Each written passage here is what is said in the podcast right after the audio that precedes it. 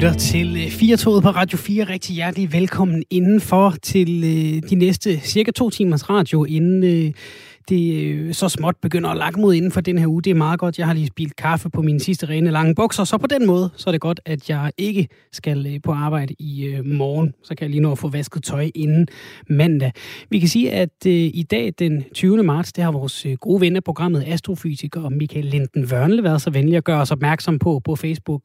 Ja, det er forårsjævndøgn, og hvad er det nu lige, det er? Det er, at øh, i morgen, den 20. Det er selvfølgelig den øh, 19. i dag. I morgen, der øh, passerer øh, solen himlens ekvator. Det gør den kl. 10.37 dansk tid, på vej op af den nordlige halvdel af himmelkuglen. For os, der bor på den nordlige halvkugle, så betyder det forårsjævndøgn, hvor dag og nat er lige lange, og det betyder også, at fra nu af og frem til efterårsjævndøgn den 22. september, så vil dagene være længere end netterne. Så foråret er sådan på alvor, for alvor på vej, øh, og, øh, og, og så er sommeren jo så også lige om hjørnet, selvom det snede, der gik uden for, øh, for døren i dag. Apropos øh, snevær, så vil jeg godt fortælle om en lille historie fra øh, Norge, fordi der har de jo en statsminister, der hedder Erna Solberg, og øh, hun er kommet til at øh, dumme sig en lille smule. Hun har nemlig brudt coronarestriktionerne. Altså ja, lige præcis dem, hun som på samme måde som sin kollega her i Danmark ganske ofte toner frem på skærmen og øh, fortæller om. Hun øh, har sagt om det, at øh, jeg som hver eneste dag står og fortæller nordmændene om restriktioner eller smitteværn, som de kalder det derop, burde kunne reglerne bedre, men sandheden er, jeg øh, bare ikke har tjekket godt nok. Og øh, vi skal tilbage til vinterferien, hvor øh, Erna også blev 60, så der var også en lille fødselsdagsfejring indenover.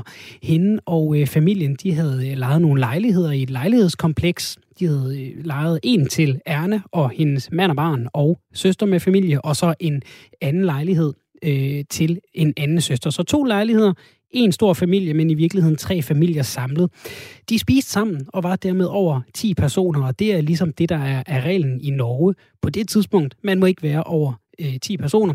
Og hvis man er, selv hvis man er en familie, hvis man er øh, mere end 10 personer på en restaurant, så tæller det som et arrangement, og så må man ikke øh, gøre det. Det bliver hun så spurgt til, og så tænker hun lige efter, hun tjekker lige, ja, puha, vi var faktisk der fredag aften, der var vi faktisk lige 13 på, på restaurant, og øh, vi havde faktisk ikke lige tjekket de der regler godt nok. Erna var der så, øh, kan man sige for hende, heldigvis ikke, fordi hun havde været nødt til at tage til Oslo lige at få tjekket øjnene hos en øjenlæge. Hun kommer så tilbage øh, lørdag eftermiddag, og øh, da NRK så spørger hende, hvad så med, med resten af weekenden? Jo, jo, hvis, de lige, hvis hun lige graver lidt i hukommelsen, så kom de jo til at spise sushi lørdag aften. Og øh, der var de 14 styks, fordi der var Erna jo altså vendt tilbage. Og øh, hun øh, siger, jeg burde have stoppet det. Hun siger, statsministeren og privatpersonen Erna burde have gjort noget andet. Og der er jo igen den der deling, vi kan huske herhjemmefra med privat Lars og statsminister Lars. Og her, der var der altså øh, ingen af dem, der var gode nok til lige at, øh, at sige fra. Og det fungerede på den måde om, om lørdagen, at øh, selvom hun siger, øh, Erna Solberg, at de var optaget af at følge reglerne, så havde de bestilt noget takeaway sushi, de havde stillet det på et bord i den store lejlighed, og så var det meningen, at folk så skulle gå tilbage ud til der, hvor de nu boede i de her to lejligheder, de havde lejet. Så kom de så bare til ikke at gøre det alligevel, og sætte sig og snakke og hygge, som man jo gør. Det må man altså ikke.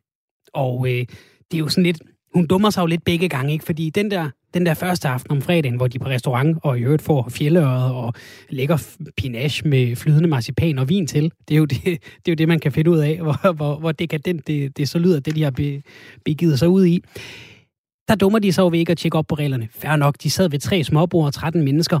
Det går jo så nok lige. Men anden gang, så er det altså der, hvor hun, hvor hun godt kender reglerne, men ikke lige får øh, sagt fra. Det er altså en øh, lille smule pinligt for sådan en statsminister og det gør det lidt sværere for alle andre at tage det alvorligt, kan man sige. Så øv bøv for Anna Solberg, at hun lige blev øh, taget i, ikke en, men to gange, og øh, have familien til at øh, bryde de restriktioner, som hun jo så smukt siger det, står og fortæller om til det norske folk hver eneste dag.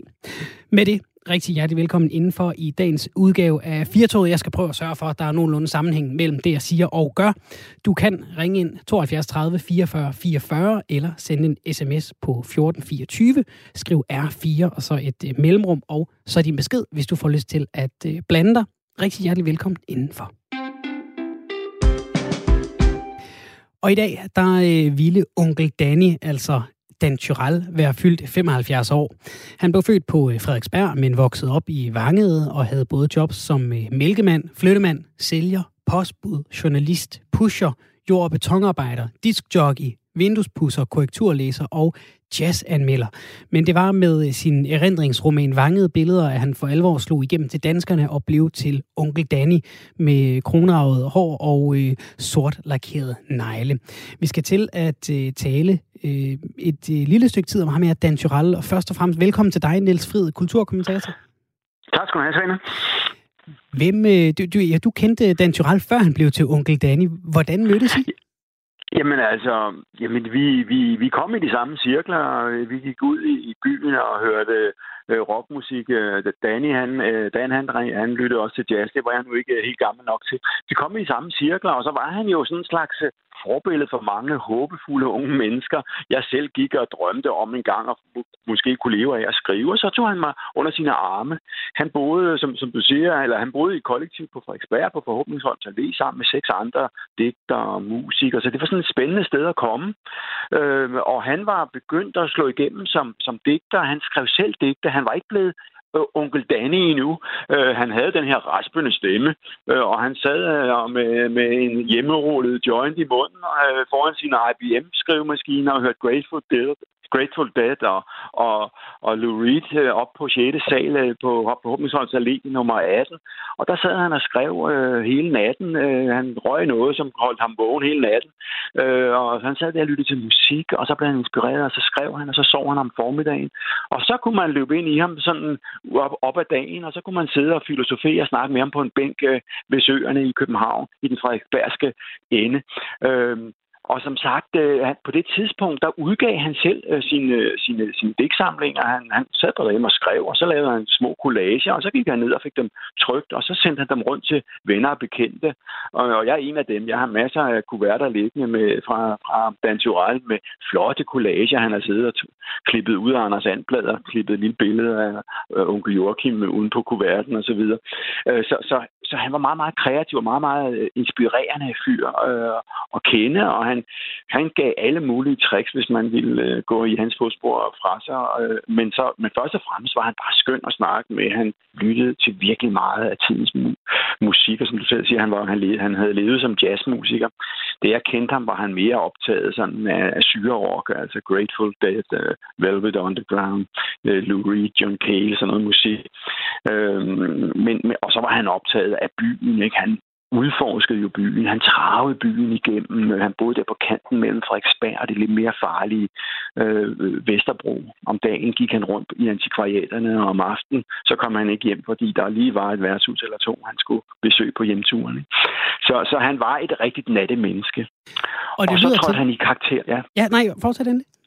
Så, for, så trådte han i karakter, da han øh, skrev mange billeder, som du siger, hans store folkelige gennembrud. Han havde han havde lige udgivet Manjana, en bog hvor på flere hundrede sider, alt sammen øh, skrevet i hånden øh, med, med en sort tuschpen, øh, som mange. Det var en ren kultbog. Og, og så havde han så skrevet det her øh, vangede billeder, som, som handler om hans barndomsmiljø øh, ude i Vanget, det han kaldte Gentoftes øh, Harlem. Gentofte er jo ligesom den rige by nord for København, men Vange var der, hvor de bitte små huse lå, og han var altså vokset op i et af rækkehusene derude. Og der har han så skrevet om mælkemanden, om alle sammen derude i, i Vange.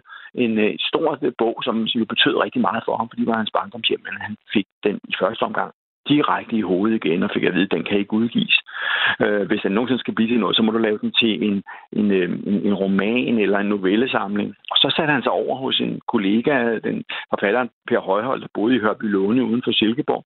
Og så skrev han hele den her digtsamling om Vangnet om til en stor prosabog, og så blev hans gennembrud.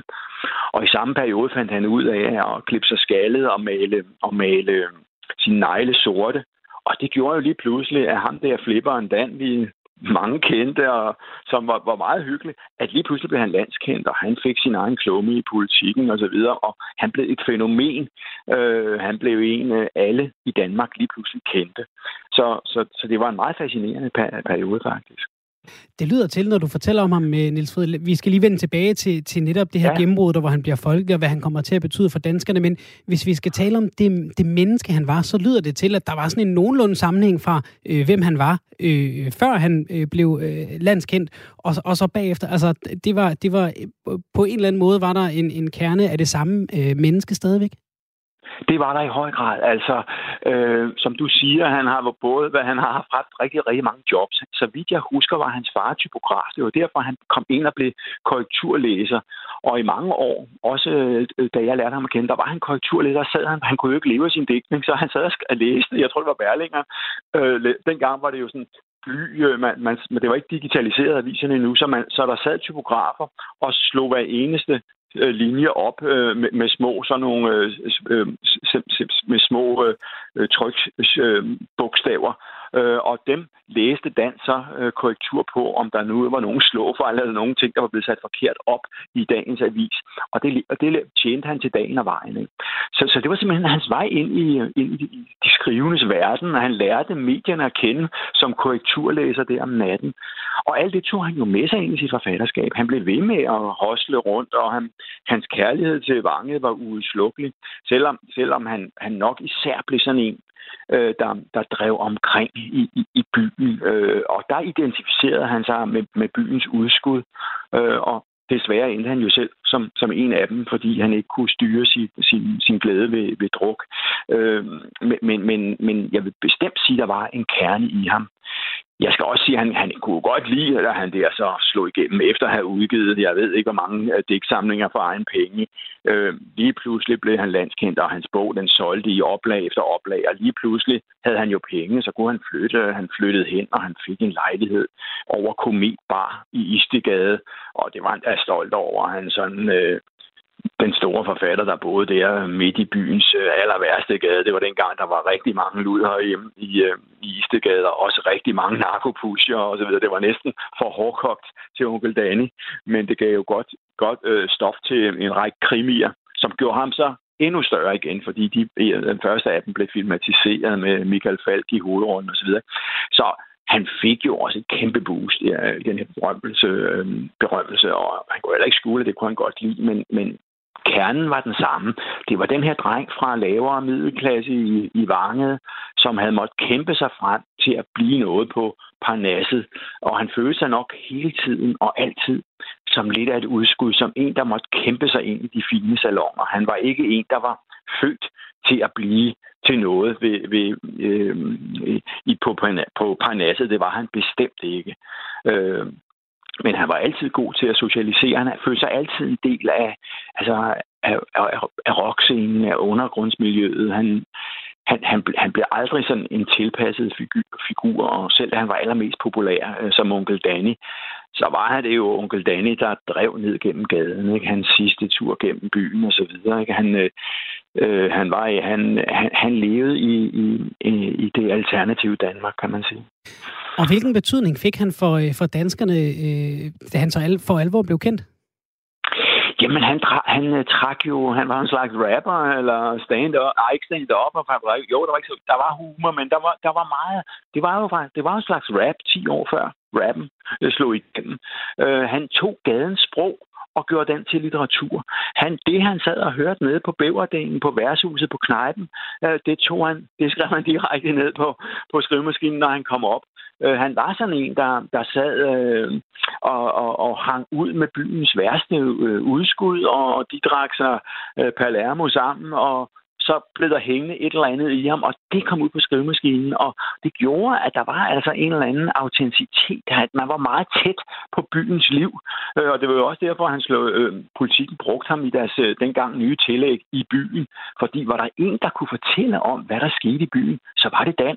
Han størstedelen af dagen drev han rundt i gaderne. Han, det var der, han lå sig inspirere. Han elskede at sidde og snuse tilværelsen til sig i en baggård, eller på et værtshus, eller i et antikvariat. Han kunne støve rundt i de der gamle antikvariater, hvor de solgte gamle tegneserier og blade og bøger. Øh, der kunne han støve rundt i timevis, og han snakkede med alle mulige mærkelige mennesker. Og han sugede bare til, så hvad han hørte rundt omkring i, i de her øh, byens værste kvarterer, vil nogen sige. Ikke? Øh, så, så han havde en drift mod også det, der ikke var pænt, kan man sige. Og du lytter til... Og acceptere. Ja, du lytter til 4 på Radio 4. Vi taler om øh, Dan Tyrell, som vi var fyldt 75 i dag. Øh, vi taler med Niels Frid, kulturkommentator, som øh, kendte Dan Tyrell. Og inden, Niels, vi lige skal have dit bedste minde med, med onkel Danny her til sidst, så vil jeg godt lige dele en andens minde med Dan Tyrell. Det er en, en, en god ven og tidligere kollega, som har delt et billede på, på Instagram af et brev, han har mhm. fået fra Dan Tyrell. Som 16-årig, han gik i skole i Vejle og har lavet en opgave om Dan Tyrell, og så sendt den til ham. Så får han et et brev tilbage, øh, hvor der står, tak for de brev og dine opgaver. Jeg vil skulle nødig bedømme den. For det første er jeg alt for vant til selv at blive bedømt, og for det andet er det næsten umuligt at sige noget om noget, der handler om en selv. Men jeg vil gerne sige tak for de øh, pæne ord. Øh, lyder det som den øh, onkel Danny, du kendte?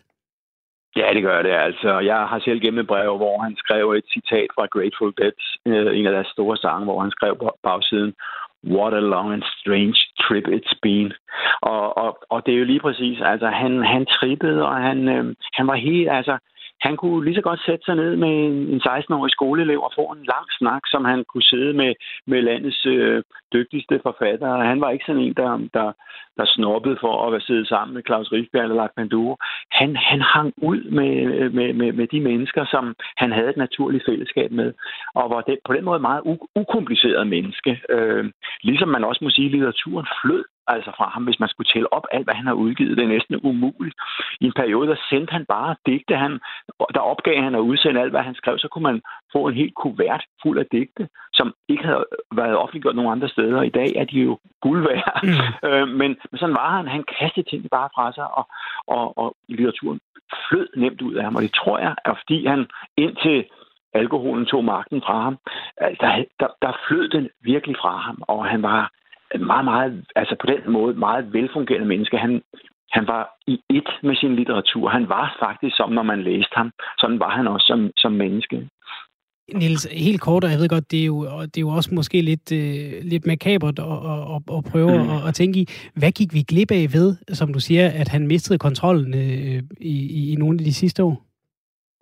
Altså, vi gik øh, glip af en forfatter, som er som kunne have udviklet sig til Nobelprisklassen. Altså, han var internationalt orienteret. Han skrev på et niveau, hvor han var på niveau med, med de store digtere i USA, især som han var meget optaget af, altså det man kalder beat-generationen, beatniksene, Allen Ginsberg og Jack Kerouac, alle de store amerikanske forfattere. Han var jo på niveau med dem, og når de kom til Danmark, så opsøgte de, om han snakkede med dem. Han, det var dem, der han ligesom han orienterede sig i retning af. Så han kunne have været en forfatter, der var oversat til alle verdenssprog, og som, og som havde forfinet sit, i sit udtryk år for år. Øh, nu fik vi bare de her ting, og, og der tror jeg, at et, et værk som øh, Vangebilleder, det vil stå om 20 år, det vil stå om 25 år, akkurat som Rifbjergs Den kroniske uskyld, eller, eller Lars Panduro Rand mig i traditionerne, så vil vi sige, at i 70'erne, i midt-70'erne, øh, der var det altså Dan Tyrells øh, vangebilleder. Niels Fred. Så kan man sige, at ja. det bliver det dybt uh, tragironisk, øh, hvis folk kommer til eksamen i det, og måske endda dumper i vangebilleder, fordi det vil ikke være i dans ånd. Han ville gerne, at alle bestod. Niels, her til sidst, aller, aller kort, vi er gået over tid, fordi det, det er spændende ja. at tale med dig om lige præcis det her. Et, et favoritminde med, med Dan Tyrell? Jamen, det har været sådan en eftermiddag, hvor jeg kommer træskende ned og forhåbentlig så lige løber ind i Dan, han siger, vil du ikke med ned? Og han slutter ned på bænken, og så sætter vi os ned øh, øh, på, på en bænk øh, under solen og kigger op, og så fortæller han, at jeg var sammen med en sindssygt lækker tøs i går. Øh, Nå, hvem er det? Det er hende, det er Susanne Brygger. Har du ikke set hende? Øh, øh, hun er også begyndt at skrive i, øh, i, i politikken. Og det var altså de der år, hvor han var i 20'erne. Han var ikke øh, fast etableret endnu. Øh, Susanne Brygger havde lige skrevet sin første artikler, og de var så løbet ind i hinanden et eller andet sted. Verden var åben. Den var åben over for verden, og der var bare fuld knald på. Niels Fred, kulturkommentator, tusind tak for at uh, dele nogle tanker og minder om uh, onkel Danny, uh, a.k.a. Dan Tyrell. Tak for det. Og i lige måde. Og vi bliver lige ved det et øjeblik. Uh, altså, uh, Dan Tyrell uh, ville være fyldt 75 uh, i dag. Nu har vi talt med Niels Fred, altså, som uh, var helt tæt på, uh, på Dan Tyrell, både før og efter gennembruddet. Uh, og nu kan vi sige velkommen til dig, Lars Daneskov, forfatter. Hej. Goddag. Du skrev i går en øh, opdatering på Facebook øh, med et billede af dig og Dan Tyrell, hvor I sidder sammen foran et par mikrofoner, hvor du skrev, det her er manden, der med sine bøger og sansninger gav mig lyst til at se, lytte, snuse, skrive for børn og rigtig meget mere. Fredag ville han have været fyldt 70. For mig fylder han stadig en hel del. Prøv at sætte nogle flere ord på, øh, hvad det er, han har fyldt for dig. Øh, vi kan jo for eksempel sige, sådan, altså, hvis vi prøver at tage det lidt fra starten af, altså, hvad var det for en verden, han åbnede op for dig? Jamen, øh, jeg er vokset op i, øh, i Jylland øh, i 70'erne, øh, og der var Dan Torell en, som var meget langt væk. Han var i øh, fjernsynet, og var en lille smule farlig, øh, når man havde den alder, jeg havde.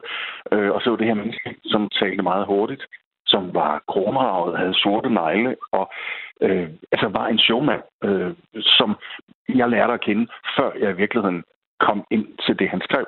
Øh, det skete først mange år senere.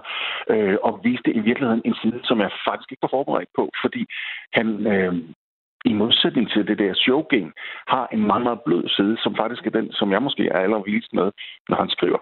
Øh, jeg faldt for en øh, digtsamling, han skrev i 1983 på et tidspunkt, hvor jeg var 20. Øh, og det er måske den bog, jeg har læst allermest. Jeg har haft den med ud at rejse. Jeg har øh, altså ikke øh, haft den øh, den har aldrig været så langt væk fra mig, fordi der er altid et sted, man lige kan slå op og se en sansning. Øh, det er sådan 175 dagbogsdigte, altså meget små digte, og tit bare lige observation af en pige, der cykler forbi på en smurt måde, eller øh, små tanker om død, eller om liv, eller om kærlighed.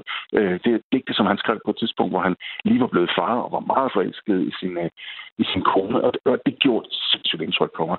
Øh, så for mig, nu, nu kalder du ham onkel Danny.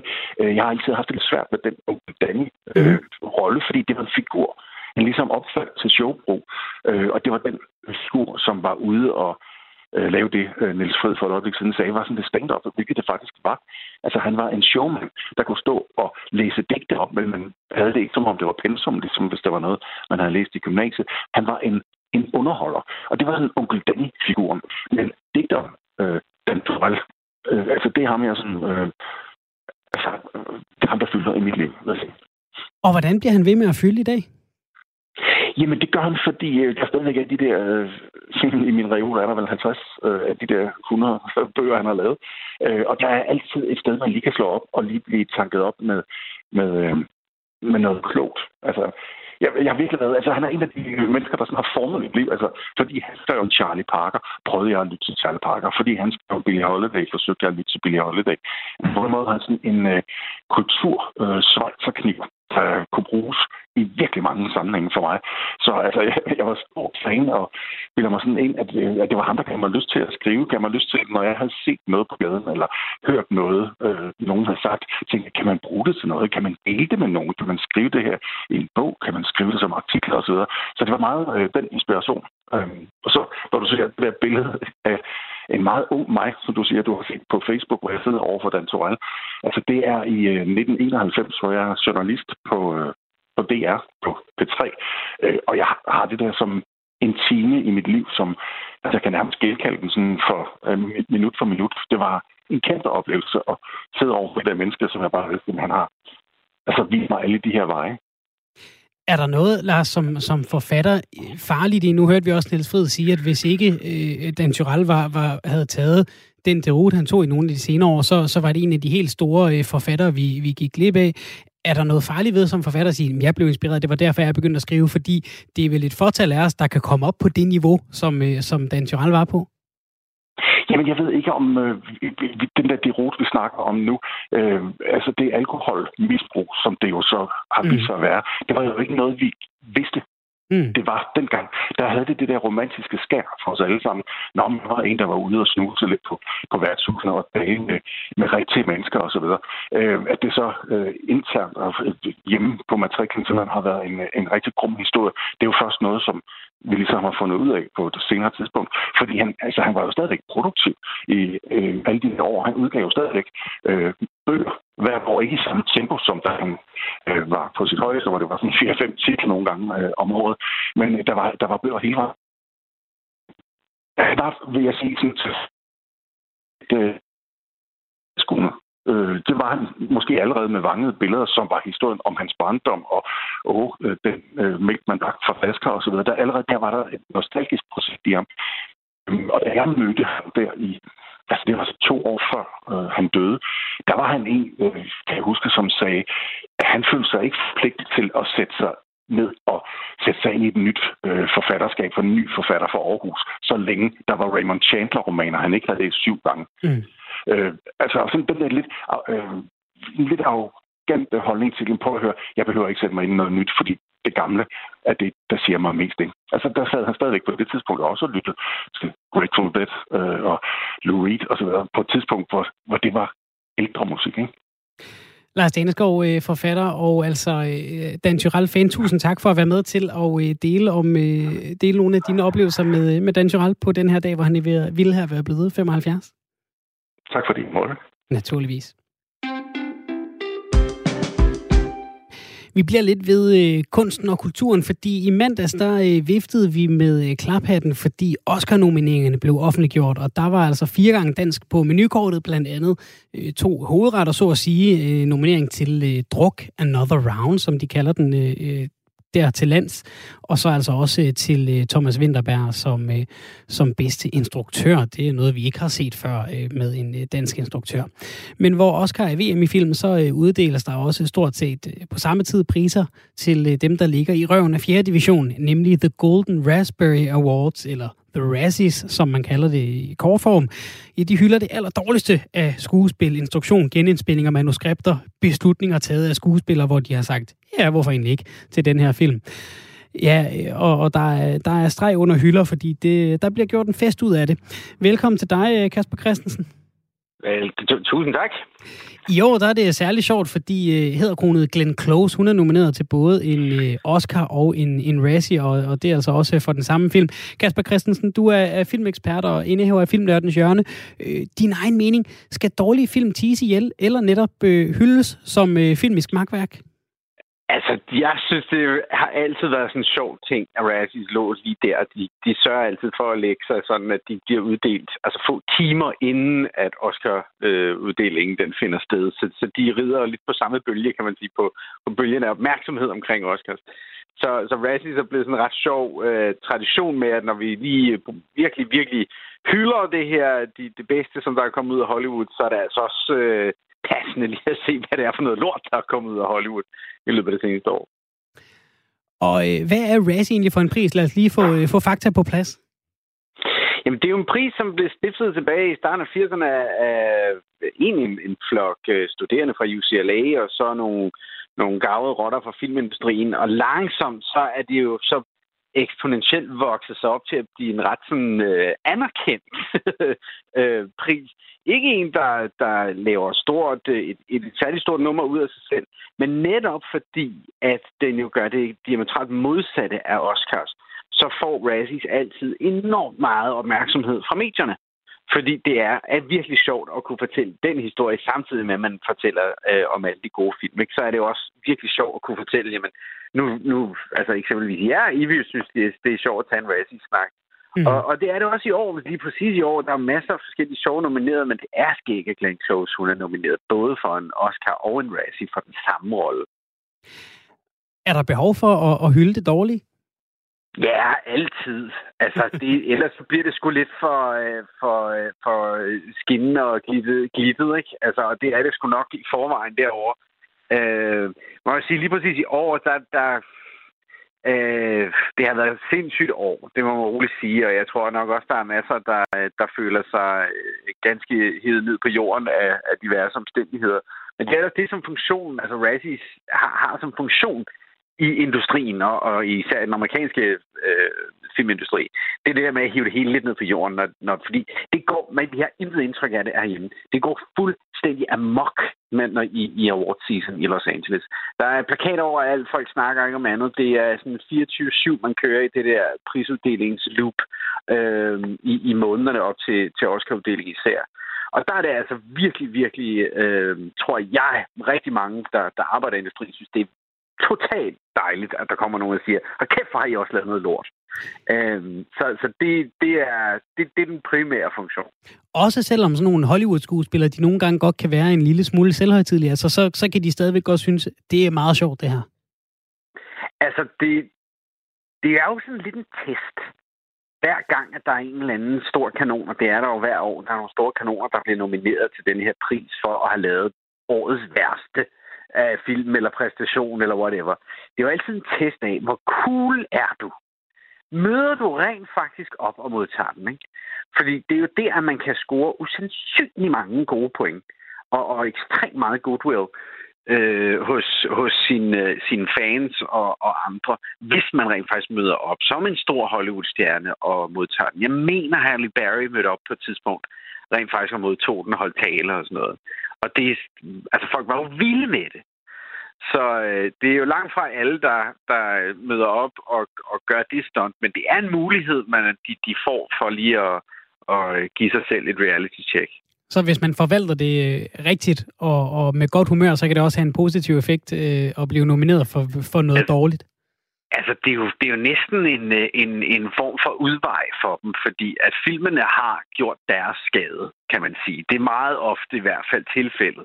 Robert Downey Jr. han er nomineret for, for Dr. Dolittle i år, og den har virkelig gjort sin skade på øh, ham og alle, som har set men, men når han så bliver nomineret til den, hvis han nu er en frisk guttermand, og det kunne han jo godt finde på at være, det er Robert Downey Jr., øh, så møder han jo op og, og modtager den, ikke? Øh, og spiller på det, og, og, og owner det på en måde, som, som, øh, som stiller ham i et godt lys.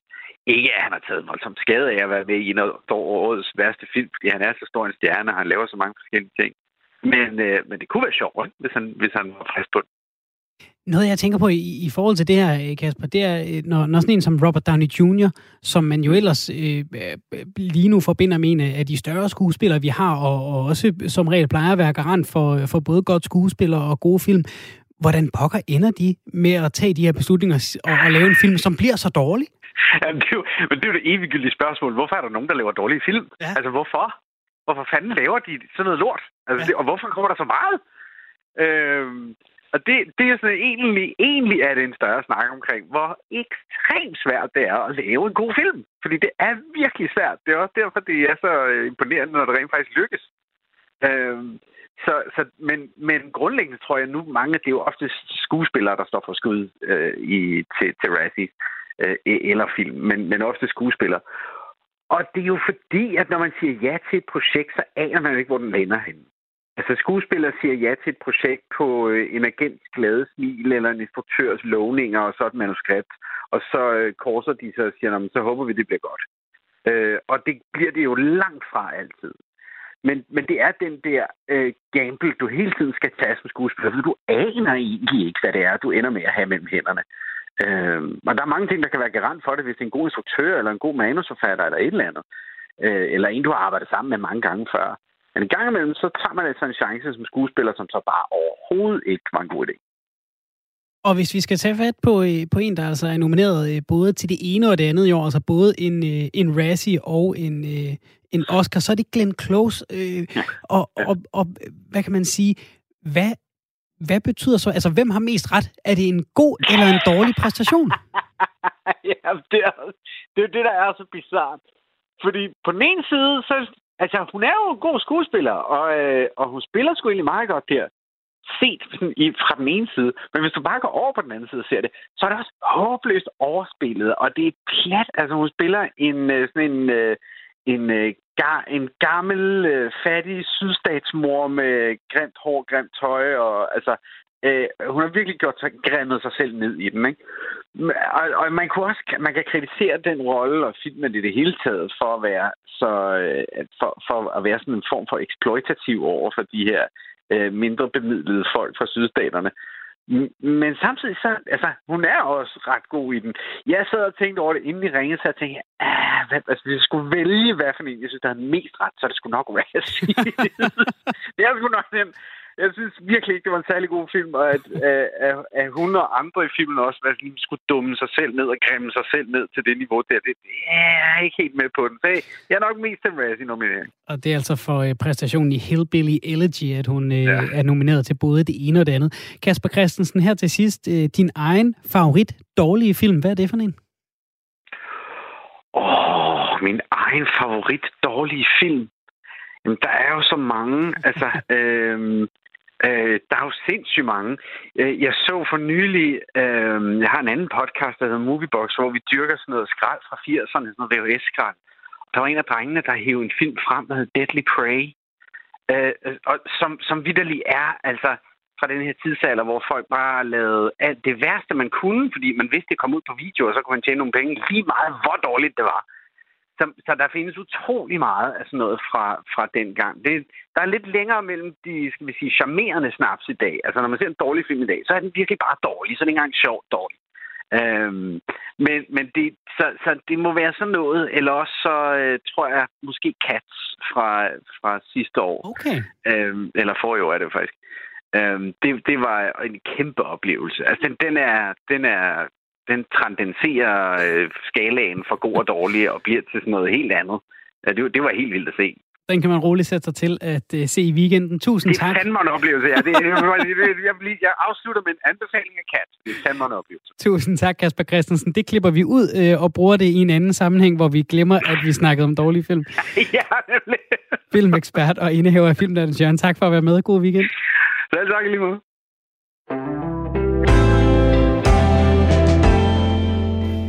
Du lytter til øh, Firtoget på øh, Radio 4. Vi øh, har lige talt om dårlige film, og nu skal vi gribe lidt længere tilbage i historiebøgerne, fordi du har nok næppe gået på et dansk gymnasie uden at have læst, eller øh, prøvet at lade som om du havde læst det moderne gennembrud, og i den forlængelse også om Geo Brandes. Vi skal nu prøve at blive lidt klogere på den her kosmopolit, og øh, vi skal høre, om han får den anerkendelse, han fortjener i, i Danmark og i nutiden, og hvilken rolle hans jødiske rødder har spillet i forholdet til øh, Danmark. Velkommen til dig, Søren Blak Hjortøj, der er forfatter til en ny bog om Geo Brandes med titlen Son of Spinoza, Geo Brandes and ja. Modern Jewish Cosmopolitanism. Øh, velkommen ja, til. Giv mig lige et, et, et kort ris, Søren. Øh, Geo Brandes, ja. hvem var han? Ja, men uh, Geo Brandes, han var jo en uh, dansk, uh, hvad kan man sige, intellektuel. Han levede fra 1842 til uh, 1927.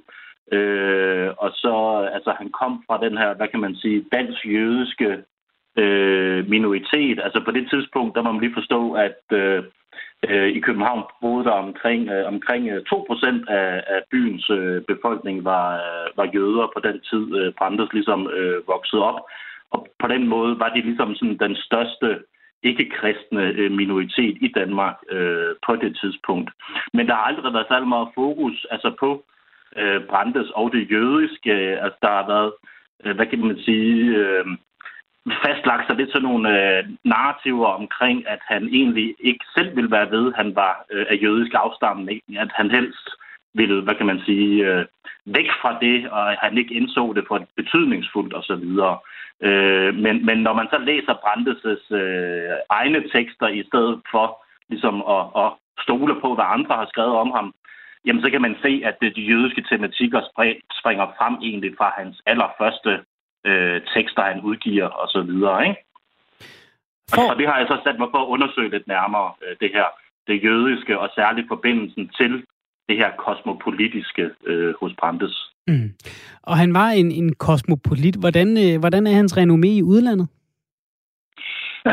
Jamen, øh, i udlandet, altså han, han er egentlig ikke specielt øh, øh, kendt heller ikke i, øh, i udlandet. Det tror jeg også hænger sammen. Ikke i dag.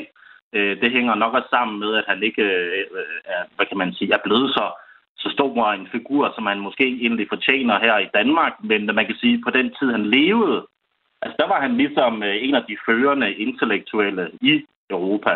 Øh, altså det er sådan, at, at de store forfattere for den gang, ligesom Thomas Mann, Stefan Zweig og så videre, de, de lovpriser ham og siger, at hans bøger er, er den tids øh, øh, gamle testamente osv., så at så vigtige skulle de være. Og for eksempel øh, den tyske filosof Nietzsche, som, som vi jo nok alle sammen også har hørt om, Øh, altså, det var faktisk Brandes, som, øh, som ligesom, hvad kan man sige, træk ham frem i rampelyset. Altså, Nietzsche var en totalt ukendt øh, filosof, som sendte alle sine bøger til Brandes, og, og som Brandes var, var jo så kritiker øh, og, og man kan sige smagsdommer, og, og det, at han ligesom så begyndte at skrive om Nietzsche, gjorde så, at Nietzsche blev, blev kendt og, og, og, og har fået den plads som en af, en af, hvad kan man sige, verdenshistoriens største filosofer i dag. Øh, så det er jo selvfølgelig også værd at bide mærke i forhold til Brandes. Hvad var det, der holdt ham tilbage i forhold til at ramme den, den helt store anerkendelse herhjemme?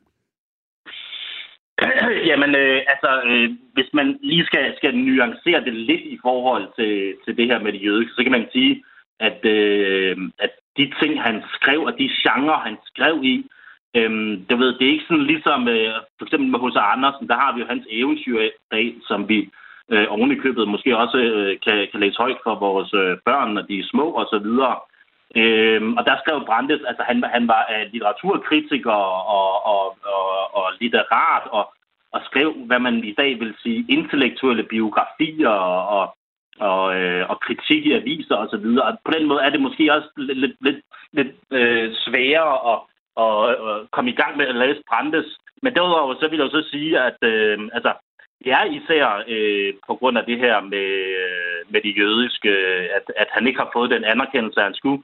Øh, og, og altså, øh, mange, øh, du, du nævnte selv til at starte med det her med det moderne gennembrud. Man kan jo spørge sig selv om, altså, hvad er det moderne gennembrud egentlig, ikke? Og, og hvilken relevans har det til os i dag?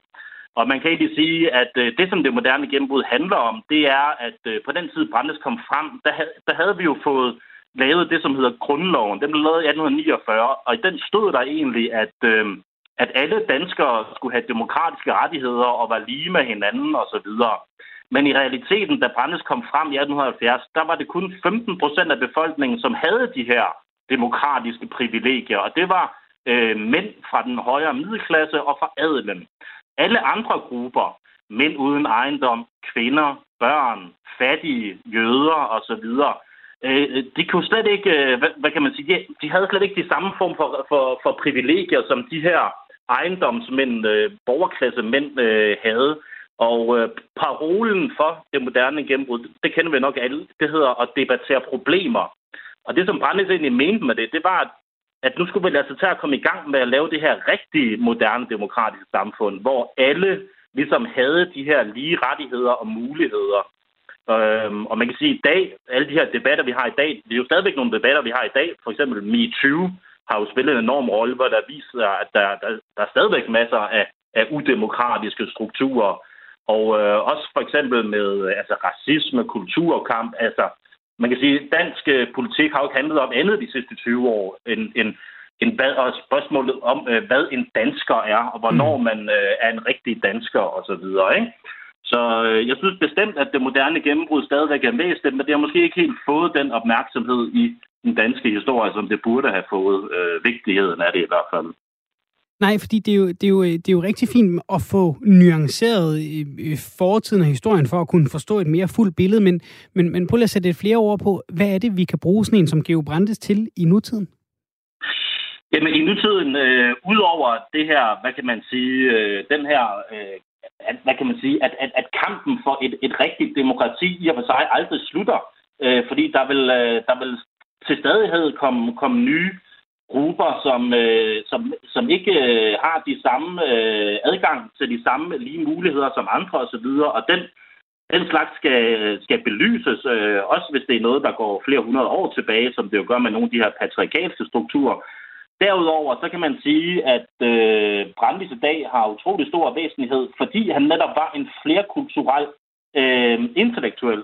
Altså, øh, der, altså det, her, det her med, at, øh, at øh, man ikke har haft så meget fokus på, øh, på, det, på det jødiske, det er lidt en skam i dag, fordi øh, Brandes, at nu siger jo det her, at man var kosmopolit. Hans grundlæggende kosmopolitiske tanke, det var faktisk, at de mest øh, innovative kulturprodukter eller politiske idéer eller idéer i øh, entreprenørskab, i det private erhvervsliv osv., det er, øh, når nye kulturelle elementer sættes sammen. Og der mente Brandes, altså, han har sådan en figur, der hedder den moderne jøde. Et andet sted kalder han ham immigranten. Der mente Brandes altså, at de, de største innovationer inden for en kulturtradition, det kommer, når nye øh, kulturelementer sættes sammen fra forskellige øh, kulturer. Øhm, og det synes jeg da i allerhøjeste grad i dag øh, kunne være et øh, godt, godt perspektiv til, til den type samfund, vi har i dag. Altså, der jo bliver mere og mere multikulturelt, men hvor man kan sige, at øh, i hvert, fald øh, inden for, for dansk politik, og måske også i mange øh, medier, øh, altså, der er mest sådan en, en negativ fokus på det at være flere kulturelt. Men altså i realiteten, flere og flere danskere snakker jo øh, to sprog derhjemme. Øh, det kan være dansk og tysk, det kan være dansk og arabisk, ikke? Øh, og øh, måske skal vi hellere begynde øh, at se efter de, øh, de øh, ressourcer, der er i det, i stedet for hele tiden at fokusere på det negative.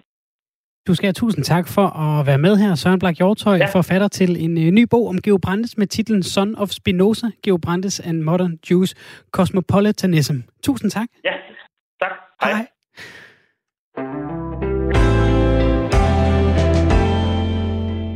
Og vi bliver lidt ved øh, det skrevne ord, fordi øh, de to forfattere, Christina Nyer Glafi og øh, Hanne Højgaard Vimose, de har øh, fået en øh, god idé. De vil nemlig i øh, 10-15 minutter læse poesi højt i højtaleren i Bilka i Fields på Amager.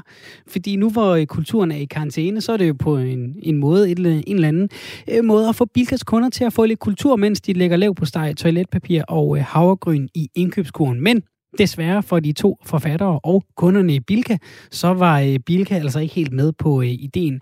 Velkommen til dig, Christina Nyrglaffi, der er forfatter. Tak skal du have. Hvorfor ville Bilka ikke have øh, poesi ud over højsaleren?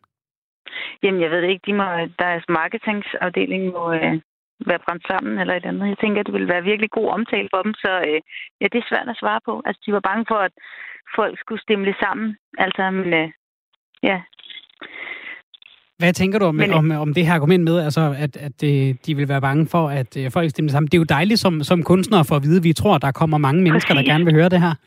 Jamen, det er det. Altså, vi plejer, altså, litteraturarrangementer plejer jo som regel at være sådan lidt fattigt besøgte. Ja. Så øh, man kunne lige så godt have den modsatte antagelse, at folk simpelthen ville forsvinde fra bilen.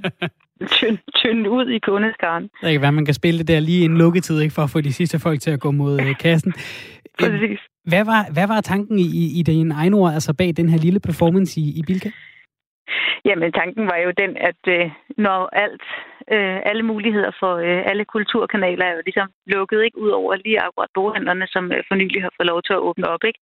Så som forfatter har man ikke rigtig nogen steder at, at formidle sin litteratur henne. Der er hverken øh, alle litteraturarrangementer biblioteker og kulturhuse og sådan noget kan man ikke afholde. Ikke? Man kan godt gå i Bilka og købe, ja, som du siger, lav på steg og papir i store mængder. Øh, men øh, kultur kan man altså ikke få noget af. Har I givet op på, øh, på ideen, eller vil I prøve at få det til at ske et, et andet lignende sted? Nej, vi har noget i maskinrummet, så øh, jeg kan godt love, at øh, der kommer til at løbe noget af stablen i den kommende uge. Oh, Men jeg kan ikke helt løfte sløret endnu. Det er godt. Ellers, hvis det ikke lykkes, så kan jeg jo foreslå for eksempel DSB. De har et meget højt højtalersystem, og der kan folk ikke rigtig flykke nogen steder hen, så det kan være, at man kunne øh, lægge billet ind der også. Hvor meget, øh, hvad kan man sige, hvor meget af det her handler om for jer som kunstnere at bare komme ud og gøre noget, som jo er en stor del af det at være kunstner, og hvor meget af det er et statement mod det lukkede kulturliv? Jamen altså, jeg, jeg synes, det var sådan set fint nok, hvis øh, supermarkedskæderne åbnede deres døre for, øh, for litteraturen sådan fremadrettet. Øhm, men øh, det er klart, at det er jo det er det også sådan lidt, lidt et øh, surt opstød til, hvordan man prioriterer ligesom, øh, det, at folk øh, gerne må forsamles visse steder, når det handler om øh, forbrug og indkøb, ikke? Men hvis det handler om øh, kultur og kunst, så er det meget, så er der større smittefare åbenbart. Christina, prøv her øh, her på øh, Radio 4, der er vi ikke så nyfine. Vi vil rigtig gerne øh, give lidt kultur og poesi til, til folket. Så har du noget poesi, du vil dele med os og lytterne her fredag den 19. marts?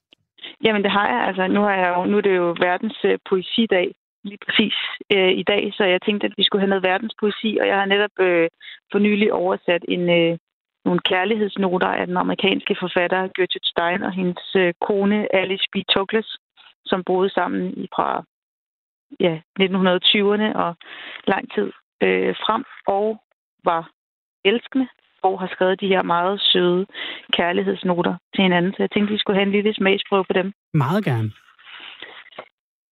Den første lyder sådan her, og den er fra Gertrude Stein til Alice. Min kære, søde, elskede skat. Jeg arbejdede lidt, og jeg elskede min lille kone masser og masser. Sødeste skat.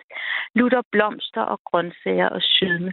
Og kan vi bestille for Richard i Chambry mere og mere af min candice, og også flere kandiserede frugter. Men så er min Candice, og kan jeg fortælle min skat, hvor meget sødere hun er end nogen Candice. Tak for den elskede, tak for den elskede, elskede, tak for det søde, den søde. Og så har jeg noget i den lidt mere øh, erotiske afdeling her. Det tager vi også her. med, meget gerne. Igen fra Gertrude Stein til hendes kone. Lille bitte Manse ville ønske, han kunne være lige så stimulerende som en cigaret for sin elskede lille kone. Ikke endnu, men i morgen kan du tro, vil han være lige så stimulerende som en cigaret for sin kæledække. Og sådan, når dagen er omme, vil han komme og give den elskede søde en ko, der kommer ud. Her er han en cigaret for sin kæledække. Kan noget være mere tilfredsstillende for søde skat end en dejlig fed cigaret, kan du tro. Og han er god for sin kæledække, kan du tro. Gudske lov for hende, lille kone. Det var det. Christina Nye Glaffi, tusind tak. Må jeg spørge, hvorfor lige præcis, altså hvorfor er det, hvorfor er det, er det her, du griber ned? Fordi der er, jo, der er jo skrevet meget. Hvorfor er det lige præcis i, i, i 20'erne i USA, USA hos øh, Gertrude Stein, du ender? Jamen, det gør jeg blandt andet af den grund, at øh, lesbisk litteratur øh, i Danmark, eller i dansk litteraturhistorie, den er virkelig øh, underrepræsenteret. Det er en underrepræsenteret genre. Så øh, da vi opdagede de her noter, som er udkommet på amerikansk for snart 15-20 år siden, så gik vi i gang med at oversætte dem. Øh, og den, den bog er, er netop udkommet, og øh, det er jo vidunderligt at læse øh, erotisk, øh, erotiske kærlighedsnoter mellem to kvinder i 60'erne, eller som er godt op i årene, ikke? og som tydeligvis har været glade for hinanden hele deres 40-årige ægteskab.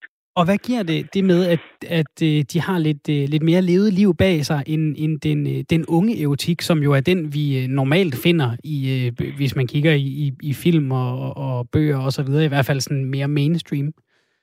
Jamen, der er jo forskellige former for seksualitet, som har det med at blive mere usynliggjort. Ikke? For det første, kvindelig seksualitet er i forvejen sådan lidt, øh, hvad hedder sådan noget, øh, har en tendens til at forsvinde lidt, ikke? og især lesbisk seksualitet har det med at forsvinde endnu mere, for så er der to kvinder, ikke? Mm. Så øh, det afkræfter jo alle fordomme om, at øh, ja, og så ældre lesbiske kvinder oven i købet, ikke? Dem kan man jo næsten ikke forestille sig andet end at sidde med deres strikketøj og holde i hånden. Mm. Så, øh, og det er jo tydeligvis ikke det, der er foregået mellem Gertrude Stein og hendes kone. Så det synes jeg er dejligt livsbekræftende, og, øh, og også med til at afkræfte en masse ja, forestillinger, man kunne have om kvindelig og lesbisk seksualitet. Og når du siger lesbisk litteratur, så kan det jo være, at der er mange, som allerede der bliver skræmt. Hvorfor skal man øh, netop tage fat på det, selvom man øh, måske hverken er digter eller lesbisk? Jamen, det skal man jo, fordi at øh, hvis man interesserer sig for litteratur, så interesserer sig man jo så forhåbentlig også for andet end lige sin egen øh, specifikke seksualitet. Ikke? Så interesserer man jo som for alt muligt, og vil gerne øh, vide noget om, hvordan alle mulige, øh, blandt andet kærlighedsrelationer, øh, fungerer, og hvilke dynamikker der er i dem. Så selvfølgelig interesserer man sig også for lesbisk sex. Det er klart.